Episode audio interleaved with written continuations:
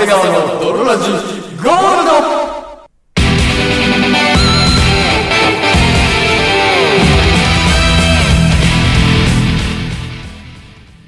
ドさて始まりました。北山長谷川の泥ラジゴールド。この番組は友達も恋人もおらず、絶望的に孤独な日常を過ごしている奴ら、通称泥たちが少しでも楽しく孤独を耐え抜くために聞く、マットゲーラジオバラエティ番組である。そして、本日もお送りいたしますのは私、風邪をき、風邪をひいてない方、北山と、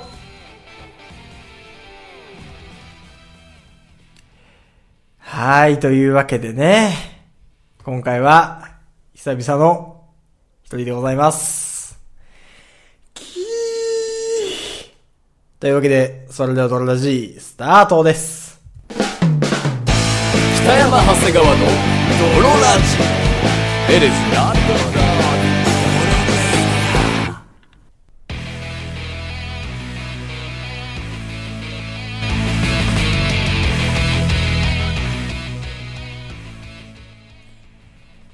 はい、というわけで始まりました。ドロラジ44回でございますけれども、えー、今回はですね、一人です。あのー、長谷川さんがですね、風邪のようです。なんかもうダウンしているので、今日はもう無理ですと。いうことなので、えー、僕一人なんですよね。久々の、たまにやります。あのー、僕がダウンしてると、あの、長谷川さん一人では大体まともに形にならないんですけど、長谷川さんがダウンしてても、もうギリギリまあなんとかラジオの手が保てるので、あのー僕一人でもたまにある回が、まあ、一年ぶりぐらいかな。久々ですが、あのーさ、言っていいですか？僕も今回はね、あの、一人の時はどうしてもそうなるんだけど、ちょっと笑い少なめというかね、ちょっと笑い少なめになるんすが、ちょっといいですか？僕最近めちゃくちゃ切れてることあるのよ。マジで。なんかめちゃくちゃ頭きてることあって、だから多分、あのー知ってる人も多いと思うんだけど、まずね、最近めちゃくちゃバズってるツイートがあるんすわ。あのーご存知の方もいるかもしれんが、ちょっと読んできます。最近、ほんと1万6000ツリツイートぐらいされてて、もういいねも14万ぐらいついてる。めちゃくちゃバズった、僕のじゃなくてね、めちゃくちゃバズってるツイートがあんのよ。それが、あのーまあ、男の投稿したツイートで、アプリで出会った、これ本文ね。アプリで出会った女性、写真の販売3倍ぐらい横幅があり、嘘だろうと思いつつ、仕方なく一緒に食事を済ませ、帰りの車内で急に色っぽい雰囲気の上目遣いで、ねえ、次どこ行きたいかわかる？と聞いてきたので、恐る恐る、え？業務スーパーとか？と聞くと、あったりーと言い満面の笑みを見せた彼女を一瞬で好きに。っていうツイートを、これね、すげえバズってたんで、見た人も多いと思います。これね、あのーめちゃくちゃバズってんすよ。もう、もうほんとね、これに対して、ほんとなんかでかい声出してやろうかなぐらいに頭きたんすよ。しかもなんかこれ美談みたいな感じですげえ流行ってんのよ、なんか。優しい世界とか、なんか、あ、素敵な話みたいなさ。これはほっこりエピソードとか、なんかその、こんな、なんか素敵な話あるんだ、みたいな。あるんだけど、これめちゃくちゃ頭くんの僕だけですか？なんか、このなんか、あな、すごい心の澄んだ人なんですね、みたいな。それ言われて好きになっちゃうなんて、とか、すごいなんかめちゃくちゃ肯定的な意見多いのよ。このツイート。俺なんかもう、マジでめちゃくちゃ頭くるんだけど、これって俺だけ？みんな腹立ってる。あのツイート見て。このさ、あのー、太ってるっていうだけの理由で、女の子に対して、どこ行きたいかわかるって言われて、え、業務スーパーとかって聞くジョーク、死ぬほど面白くなくない？し、めちゃくちゃ性格悪くない？こいつ。で、思うのよ。なんか許しがたいぐらいムカつかないですか？これ。あとあれだね、あの BGM 切ってたら、エコーすごいな。この家。この家エコーすごいな。あのー、え、これめちゃくちゃ腹立たない？わかる？そのさ、変な話、まずね、その、誰のことを笑わせようとしてんのかわかんないじゃん。二人でいるのに、二人でいるのに相手のこといじるやつって俺まずめちゃくちゃ嫌いなのよ。だってさ、なんか、笑えるわけ、笑えるわけなくない？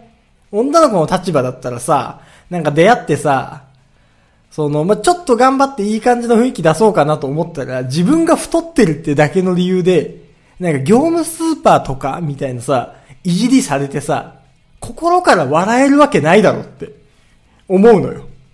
なんかその、最後に一瞬で好きに、みたいな、好きにって、好きになったって書いたら、あの、相手の容姿のことを馬鹿にしたことをチャラになると思ってる感じがして、なんかすっごい嫌なのよ。すっごい嫌だし、このツイート美談、美談だとしてるやつも、ほんと全員頭悪いと思ってる。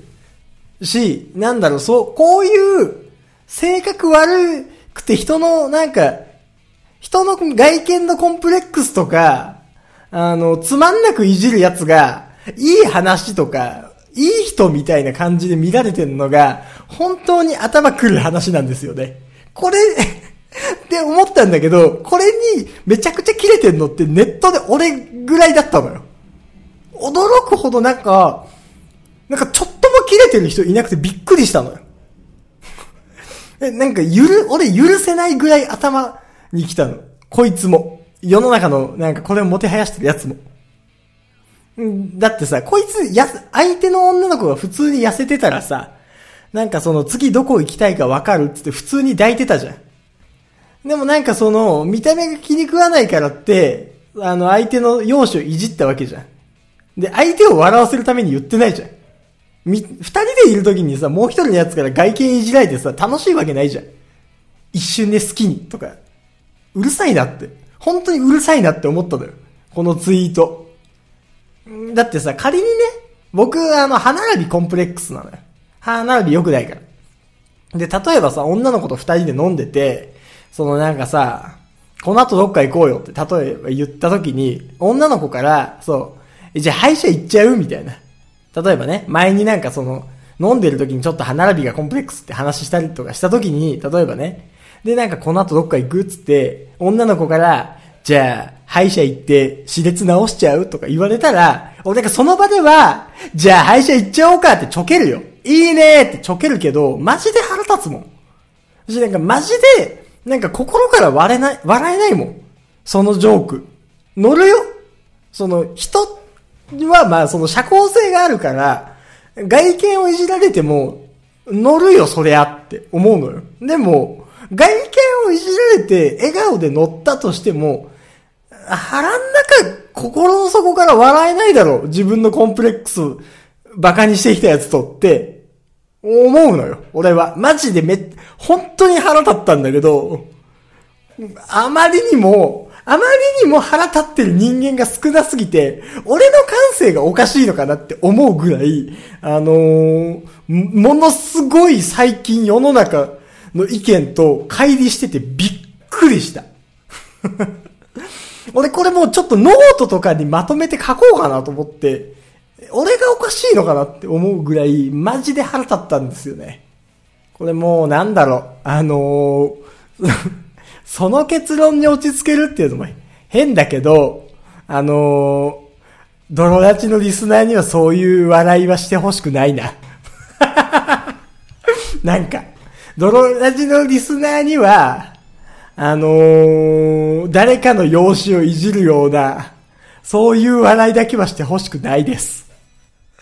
あのー、なんだろう、今さが泥立ちで、その あの、正義とかを解く気もないですし、あの、こんだけね、非常識で番組をしてて、あの、最近だとね、ゲイマッサージ屋に訴えるぞとか、言われたりとかしてる番組が何、なんか、何を解いてもあれだけど、あの、これは本当に、ラジオリスナーにはそういう、あの、人の外見をいじって笑いを取るみたいな笑いだけは、あの、しないでほしいなって いや、これマジで俺この、このツイートに対しての意見とかね、送ってきてほしいわ。マジで、本当に切れてるもん。俺なんか、多分ね、あと1年間ぐらいはこのネタでね、0100で怒れるぐらい頭きてます。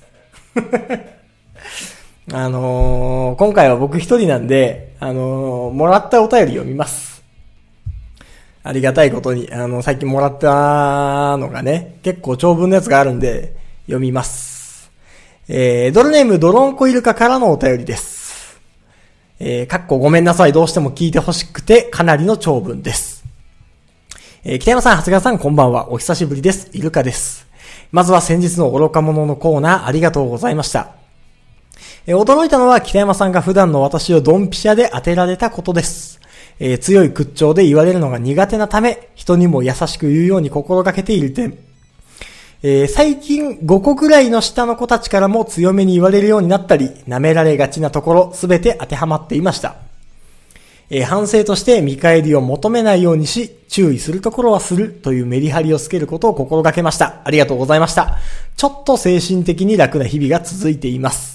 本題です。長いけど真剣な話です。えー、お二人に認知していただきおそらく1年以上でしょうか。お便りから、私は赤の他人から決めつけられることが大嫌いだということは分かっていただけるかなと思います。えー、ちょっと今回は異性絡みのお話を聞いていただきたくお便りしました。バイト先でいいなと思う3つ上の男性の社員さんがいるのですが、会うと必ず挨拶してくれて、久しぶりだねと声をかけてもらいます。結構嬉しい。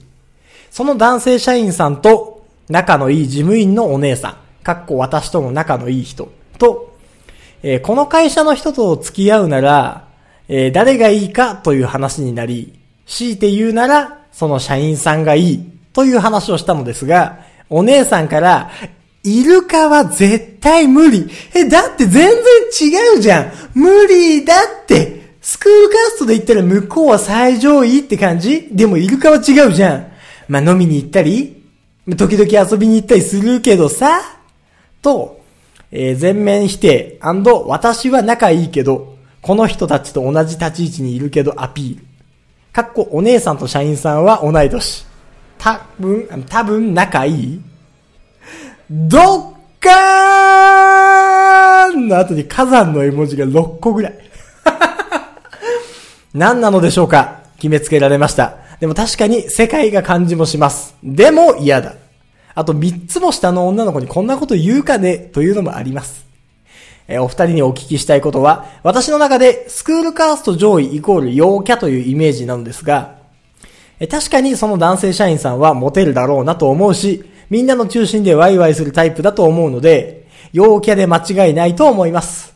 その男性社員の方と、ということではなく、一般的に私のような陰キャと陽キャは合わないのか、付き合えないのかということです。また陰キャが陽キャの目に留まる方法、気になり出す方法って何かなと疑問に思ったので、こちらも考えていただきたいです。えー、ちなみにその男性社員さんは彼女さんがいらっしゃるので狙っているというわけではありません。ちょっぴり残念だけど。えー、久々の長文すいません。よろしくお願いします。就活と恋活頑張ります。またお便りします。ドロンコイルカということでね。なるほどね。はいはいはいはいはいはい。ありがたいですよ。あのー、まあ、端的に言うと、陽キャと陰キャは付き合えるのかっていうことなんだけど、これ結構多いのよ。その、陽キャと陰キャに、その、関わらず、〇〇と〇〇は付き合えるんですかっていう話。例えば、ファンとアイドルは付き合えるんですか？とか、セフレとは付き合えるんですか？とか、なんかこういう話の時に、俺が思うのは、まず、付き合えるの前提って何っていう。というよりも、その何をもって、何をもって A と B は付き合えるって言えるのかっていうところなんですよ。これめんどくさいですが、あの、ここの前提の話からしていいですか？あの、例えば、じゃあまあ、セフレとは付き合えるのかみたいな話だった時に、例えばセフレ、いたことある人とかセフレ同士の人、まあ、500人ぐらいガーって集めて、じゃあこ、とかで、なんか、付き合える人とか、付き合ったことある人みたいなので手挙げさせたら、まあ、多分、500人いたら、まあなんか5人ぐらい手上がると思うのよ。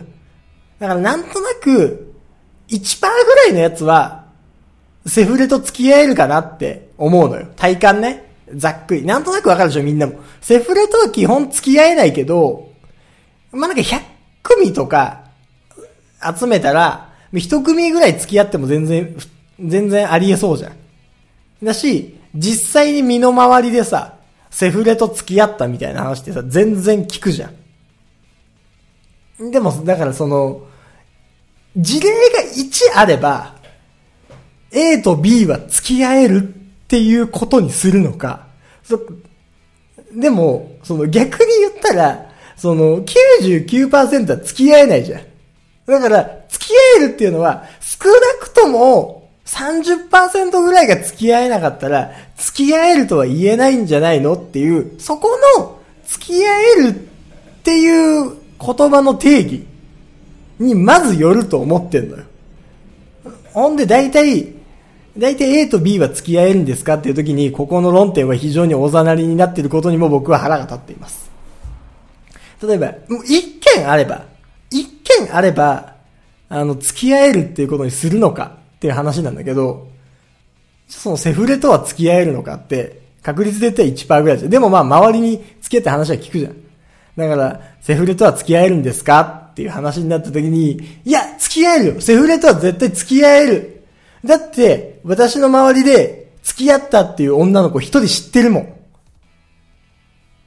みたいなことになるじゃん。でもさ、その、まあ、ゼロではないよ。ゼロではないことを付き合えるとするのであれば、まあ、ある種そうなのよ。0%じゃないから。まあ、あるでしょうよって。でも逆に言ったらもう99%は付き合えないのよ。99%できないことをけど1%だけできることできるって言わないでしょもう、99回失敗して、で、100回に1回ぐらいたまにできることを、僕できるんすとは言わないでしょできないじゃん、もうそれは。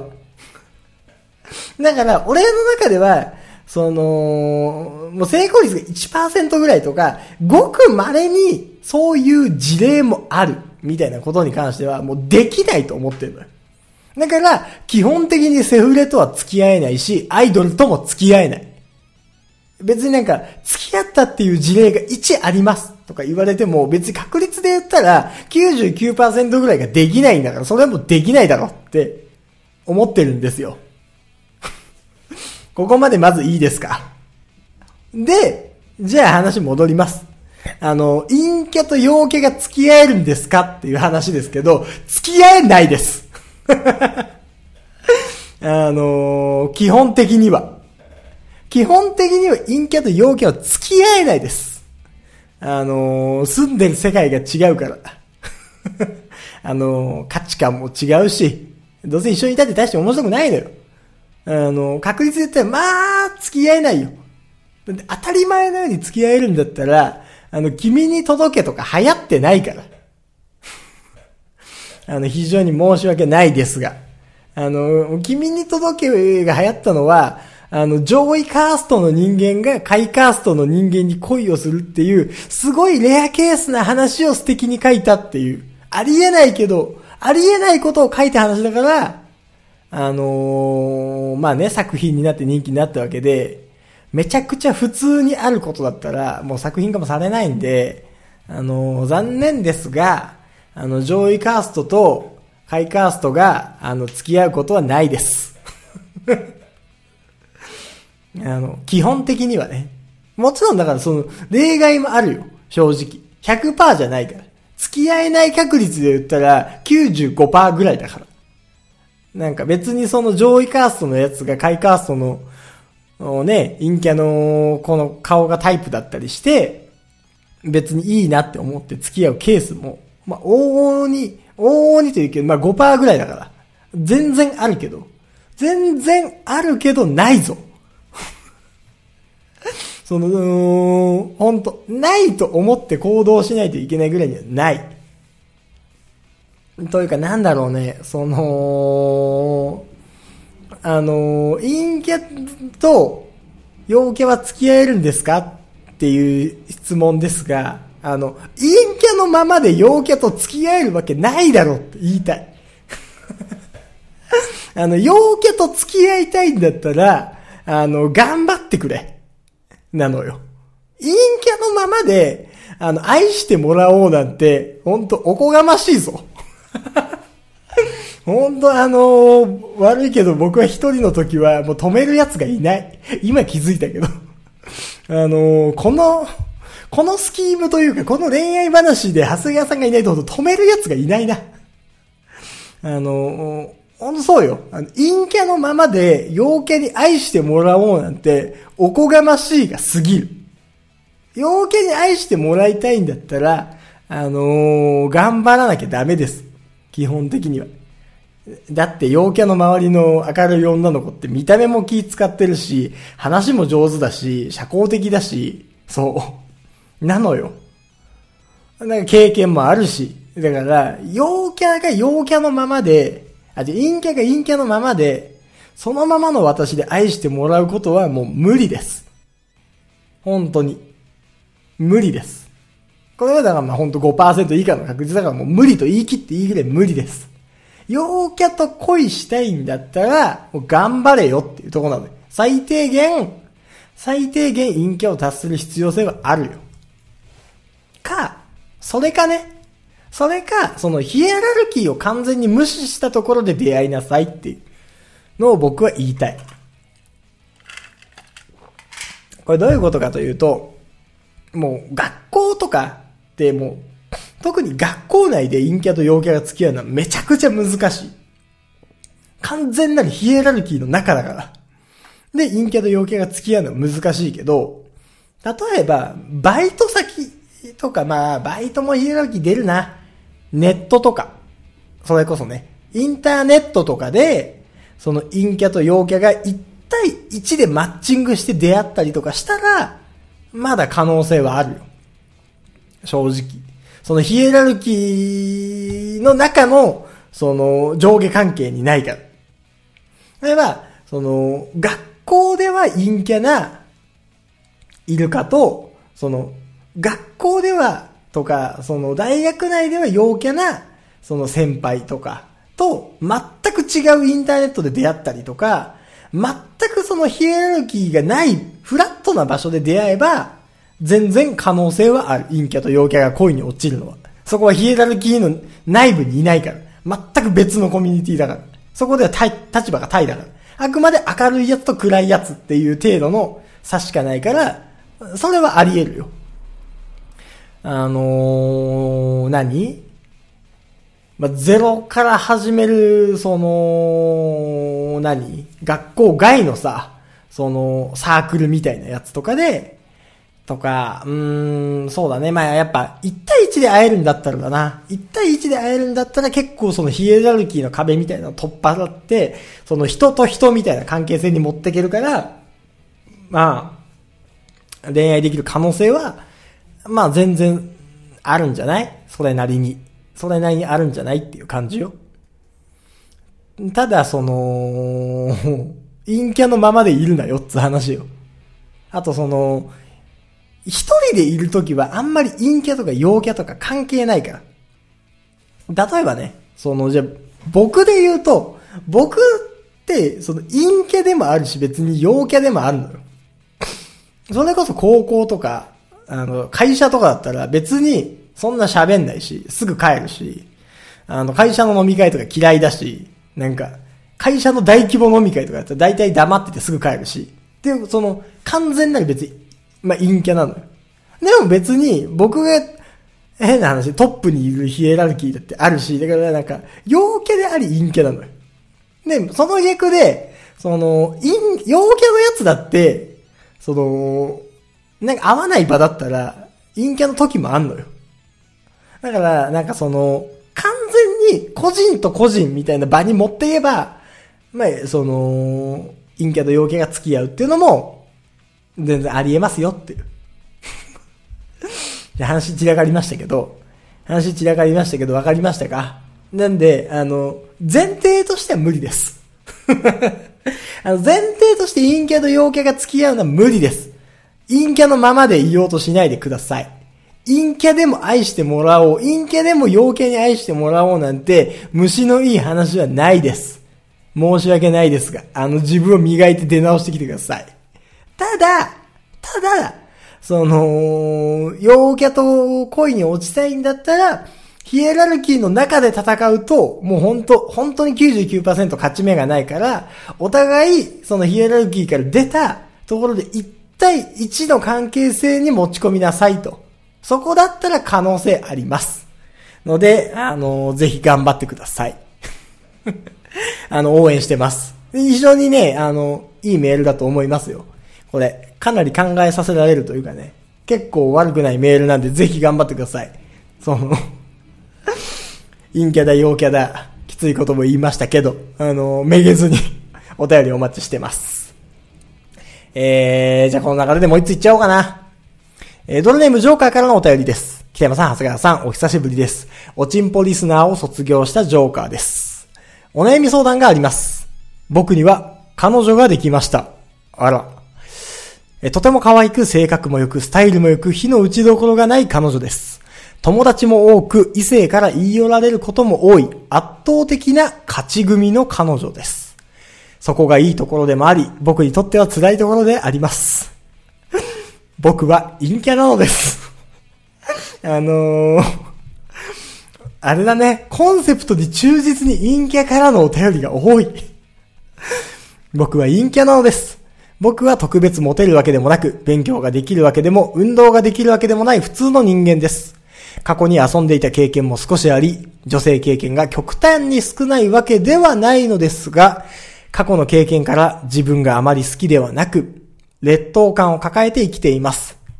えー、いわゆる真の陰キャなのです。えー、本当に自慢の彼女と付き合えたのが不思議です。ああ、まあでもここは、あれですね。あの、さっきの話と打って変わって、まあ、陰キャと陽キャが付き合った事例だね。これだからどう、どういう経緯なのか知りたいわ。イルカにフィードバックさせたいね。だからこういう事例もある。ただ、さっきも言ったけど、1%くらいなので基本は陰キャと陽キャは付き合いませんよ。えー、彼女から、あのね、本当に自慢の彼女と付き合えたのが不思議です。彼女から職場の先輩が、とか、今日ナンパされて、とか、の話を聞かされるのが辛いです。自分に自信がないので、いつどこの誰に寝取られるか不安で、いつどこの誰に取られるか不安で、彼女がなぜそんな男の話を俺にしてくるのか意味がわかりません。そんなモテる彼女がなぜ自分と付き合ってくれているのかわかりません。結婚したいと思っているぐらい好きなので、好きなのにいつか捨てられてしまうのではないかと思い不安でたまりません。どのように彼女と付き合っていったらいいのでしょうかまたどのような考え方をすれば自信が持てるのか、胸を張って彼女と付き合えるのかアドバイスをいただきたいです。ご回答よろしくお願いいたします。おっぱいということでね。なるほどね。逆にその陽キャと付き合ったら付き合ったで陰キャが、なんで自分みたいなのとこう付き合ってくれてるんだというそういうね、劣等感からこう誰に捉えるのかもしれないみたいな悩みがあるんすね。ま、まずね、まず一個大前提として、あのー、言っておきたい。その、劣等感を抱えてることは絶対に出さないでください。出してもいいけど、たまにです。あのー、私なんてとか、あの、俺なんてみたいな劣等感と付き合って、劣等感のあるやつと付き合ってもマジで楽しくないので。マジで100%振られます。あの、劣等感出してるやつと一緒に生きるのって全然楽しくないので、劣等感はもうなるべく出さないでください。半年に一回です。半年に一回の泣き言ぐらいだったら、まあ、たまにはね、弱ってる日があって可愛いなって思うけど、俺なんてとか、あの、常日頃から言うやつはマジで、あの、本当に楽しくないので あの、絶対にこれね、あの、最低限、最低限言わないようにしてください。でもなんか不思議だわ。そんなそのさ、逆にそんななんで劣等感低くいられんの？だって彼女さ、可愛いしさ、その、何、性格もいいし、スタイルもいいし、火の打ちどころがない彼女なんでしょ？ってことはだよ。ってことは、ジョーカーの彼女ってめちゃくちゃいろんな選択肢があるわけなのよ。し、いろんな男から、とんでもなく言い寄られてるわけでしょぶっちゃけた話。だから、その、別にジョーカー以外の選択肢だって無限にあるわけじゃん。何百択ってあるわけでしょ？お前じゃなくったって代わりはいるぐらいでさ、吐いて捨てるほど男がいる中でさ、ジョーカーと付き合ったんでしょ？ってことはさ、もう1位なわけじゃん。逆に俺やでぐらいだ。選ばれたんやでぐらいいてもいいんじゃないのっていう感情するけどね。だって、選ばれたんですから。これがね、そのなんか、もう彼女がさ、もう全然で、もう性格も悪いし、もうクソみたいな性格でさ、もうね、見た目ももう、みたいな。もうほぼおじさんやないか、みたいな。で、もう年もね、68ぐらいとかでさ、でもギリギリの彼女がもうなんか、まあほんとまあ最悪ね。まあ、ジョーカーだったら付き合ってくれるか、みたいな。一択分、一分の一で一択しかないジョーカーと付き合ったんだったらさ、まあわかるけどさ、そんなだって引く手あまたの女の子がさ、選んだわけでしょ。冗談抜きでだって50択ぐらいあるわけでしょ。女の子。そのぐらいの女の子って。普通に考えて。1位なわけでしょ。もう全然余裕じゃん。って思うけどね。あのー、僕はね、僕は思うんだけど、ほんで、その、結婚したいと思ってるぐらい好きなんすよな。なん、結婚したいと思ってるぐらい好きで、なんだったら、なんでそんな話を俺にしてくるのか意味がわかりません。なぜ自分と付き合ってるのかわかりません。あの、わかんないんだったら本人に聞いてください。あのー、わからないことがあったら、彼女に聞いてください。あのー、そんなことも話し合えないようでしたら、結婚なんてできませんから。あのー、はい。あの、辛辣なよう、辛辣な言葉を言うようで、あの、なんだろう、辛辣な言葉を言っちゃう。俺一人だと。一人のラジオだと、俺はリスナーに辛辣なことを言っちゃうわ。あのー、辛辣なことを言うようですが、あの、結婚するってなったら、一生なので、一生一緒にいるってことなんで、あの、何でも話し合える関係性じゃないとダメだと僕は思ってます。なんで、あの、なんでこの子僕と付き合ってくれてるんだろうとか、なんでそんな話を俺にすんだろうみたいな、そういうわだかまりを話せないような女の子とは結婚できません。なので、あの、そういうわだかまりを本人に直接聞いてください。で、それでなんかさ、もう嫌なこと言うようなやつじゃないだろ。だってさ、なんか、火の打ちどころもないような性格のいい彼女がさ、そのさ、あのー、なんで僕と付き合ってるのって不安なんだっていう相談をした時にさ、うわー、だるいわ、何こいつ、え、めちゃくちゃ卑屈やん。えー、何？私の彼氏。え、うわ、卑屈、だるいわ、何その、なんで僕と付き合ってるんですか？とか、うわ、そういうの聞いてほしくないわ。なんか、ガンとした、ガンとした感じで、私と付き合ってほしいけどね。少し冷めましたわ。って言わないでしょ。性格いい彼女だったら。性格いい彼女だったらさ、こんな性格悪いこと言わないだろ。お、俺の方がめちゃくちゃ性格悪いんだからさ。絶対に、その彼女よりも。だから明らかに優しい言葉返してくれるし、ちゃんと話し合ってくれるでしょ。って思います。基本的に。なんで、その、もうその辺聞いてください。あと、どのような考え方をすれば自信を持てるのか、胸を張って彼女と付き合えるのか、これなんですけど、あの、彼女に、あの、自分のいいとこいっぱい褒めてくれって言おうよ。言っていいよ。本当に。あのー、だから、もうジョーカーからっていうか彼女のいいとこいっぱい褒めようよ。たくさん。あの、別に、いつのタイミングとかでもいいよ。一緒にいる時とかで、その笑顔可愛いねとか、歩き方綺麗だねとかさ、姿勢いいねでもいいし、服可愛いねとかさ、なんか、ね、別に話し方に品があるねとか、一緒にいて楽しいよとかさ、なんか、いっぱい褒めて、で、その代わり、そのジョーカーのいいところもいっぱい出してもらおうよ。自分から聞いていいと思うよ。本当に。どういうところが好きって。めんどくさくならない範囲でね。そのジョーカーから100褒めることよ。100褒めるとか、あんたのいいところを、その、一緒にいる時に100個探してあげるから、その、20個ぐらい返してねっていう。そしたら、その、僕も自信持てるからねって。もうその辺まで全部言って、で、なんかそういうさ、たくさんいいところを出し合う関係性みたいなの気づけばいいんじゃない？って思うよ。だってそんなね、そんな100点の女が選んだ男のなんですから、そんなさ、カスみたいなわけないだろ。お前。知らんけどさ。逆にね、逆にでもなんかその、めちゃくちゃカスみたいだとするよ。ジョーカーが。もうマジで最悪。最低最悪のもうほんとうんこみたいな。やつだったとするよ。仮にね。だとしたらさ、だってその彼女はさ、めちゃくちゃ選択肢あって、で、どん、基本イケメンとも付き合えるし、どんな男とも付き合えるっていう選択肢の中で、めちゃくちゃうんこみたいなお前のこと選んだんだったら、もう、そういう性癖じゃん。彼女。うんこみたいなやつに、あのー惚れちゃうって性癖じゃん。だって大丈夫じゃん。それはそれで。それはそれでうんこみたいなやつと離れらんないって性癖だから、それはそれで大丈夫だから、もう別になんかね、いいんじゃないって思うけどね。話し合ってください。不安なところ。お便り、お便り送ってくる暇があったら。あの、お便り送ってくる暇があったら、その熱量メールで、LINE でね、あの、彼女に送ってやったらいいんじゃないですか。別にね。何ですかね。僕めちゃくちゃ性格悪いんですかね。お便り送ってくる暇があったらとか言っちゃいますけど。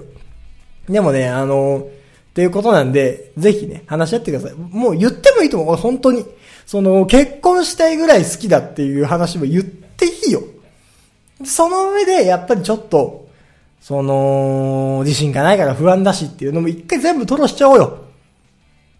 その、頻繁にやっちゃダメだけど。一回ぐらい払って話し合っていいと思います。それで、いやいやいやいや、無理無理無理無理。全然結婚とかも考えてませんし、何ですか？あなたのその、卑屈な態度ちょっと引いちゃいますよね、みたいな。みたいな、リアクションをするような女だったら別れてください。でも多分そういうことするような女ではないので、あの、安心して腹割って話せばいいんじゃないでしょうか。というわけでね、あのー皆さんからの、あの、お悩み2連に答えましたけど、あのー送ってこなくなっちゃうかな。あの、ぜひね、皆さんからのお便りも、あの、全然送ってきてください。どんな悩みでもね、いいので。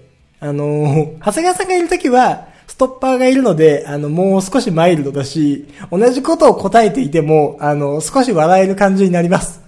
長谷川さんがいない回だと、もう本当あの、止めるやつも笑うやつもいないので、もう、地獄ですね。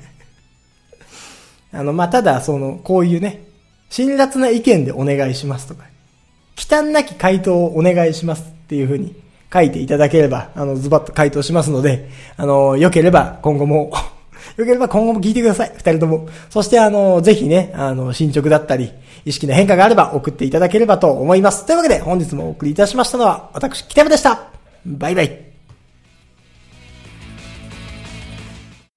えー、えー、ちくしょう、えー、今週はラジオができねえ、えー、ラジオができねえ、できねえ体にされちまって、えー、おい、ちー、すまねえ、今週はラジオができねえ、体にされちまったようだ、えー、頼んだ後は北山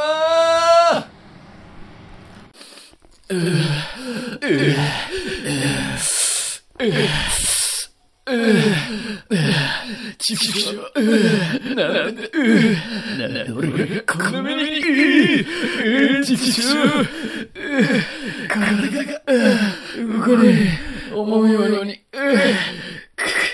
つれえ、つれえよ、すまねえ、すまねえ、風引いちまった。ああ、ついに引いちまったよ、ちくしょう。うー、なん。で俺がこん。な目にうー